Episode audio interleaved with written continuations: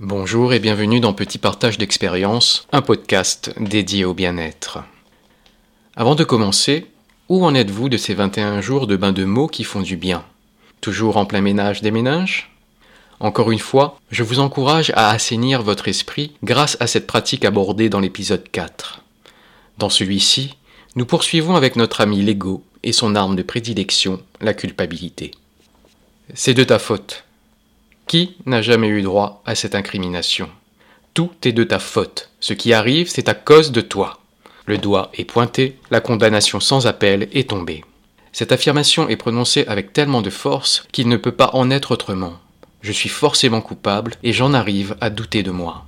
Cette accusation est dispensée par notre entourage proche ou éloigné, c'est encore une réplique toute faite issue des réactions que les gens ont eux-mêmes emmagasinées sans s'en rendre compte.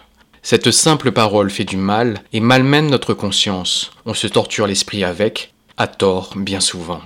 Si cette assertion a été employée à notre encontre, peu importe le nombre de fois, on finit par croire que l'on est responsable de tous les malheurs du monde, ce qui n'aide pas à s'aimer et à s'estimer. Notre tyran intérieur, l'ego, gagne du terrain et l'on s'enfonce de plus en plus dans un malaise profond. La culpabilité nous ronge. Mais la plupart du temps, il s'agit d'une fausse culpabilité.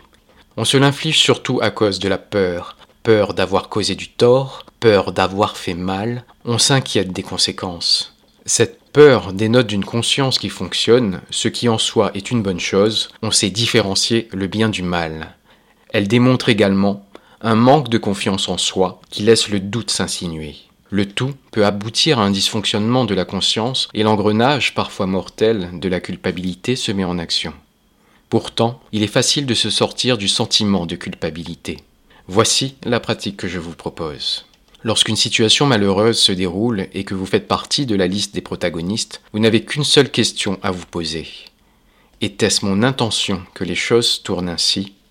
Était-ce mon intention que cela se passe ainsi? Votre intention au départ de l'action survenue est votre point d'ancrage à votre sérénité, votre vérité des faits.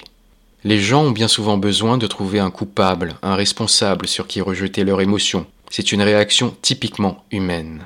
Pourtant, il est de votre devoir envers vous-même de ne pas vous laisser envahir et porter une responsabilité qui n'est pas forcément la vôtre. On se gâche trop la vie avec des culpabilités qui ne sont pas les nôtres, qui ne nous appartiennent pas.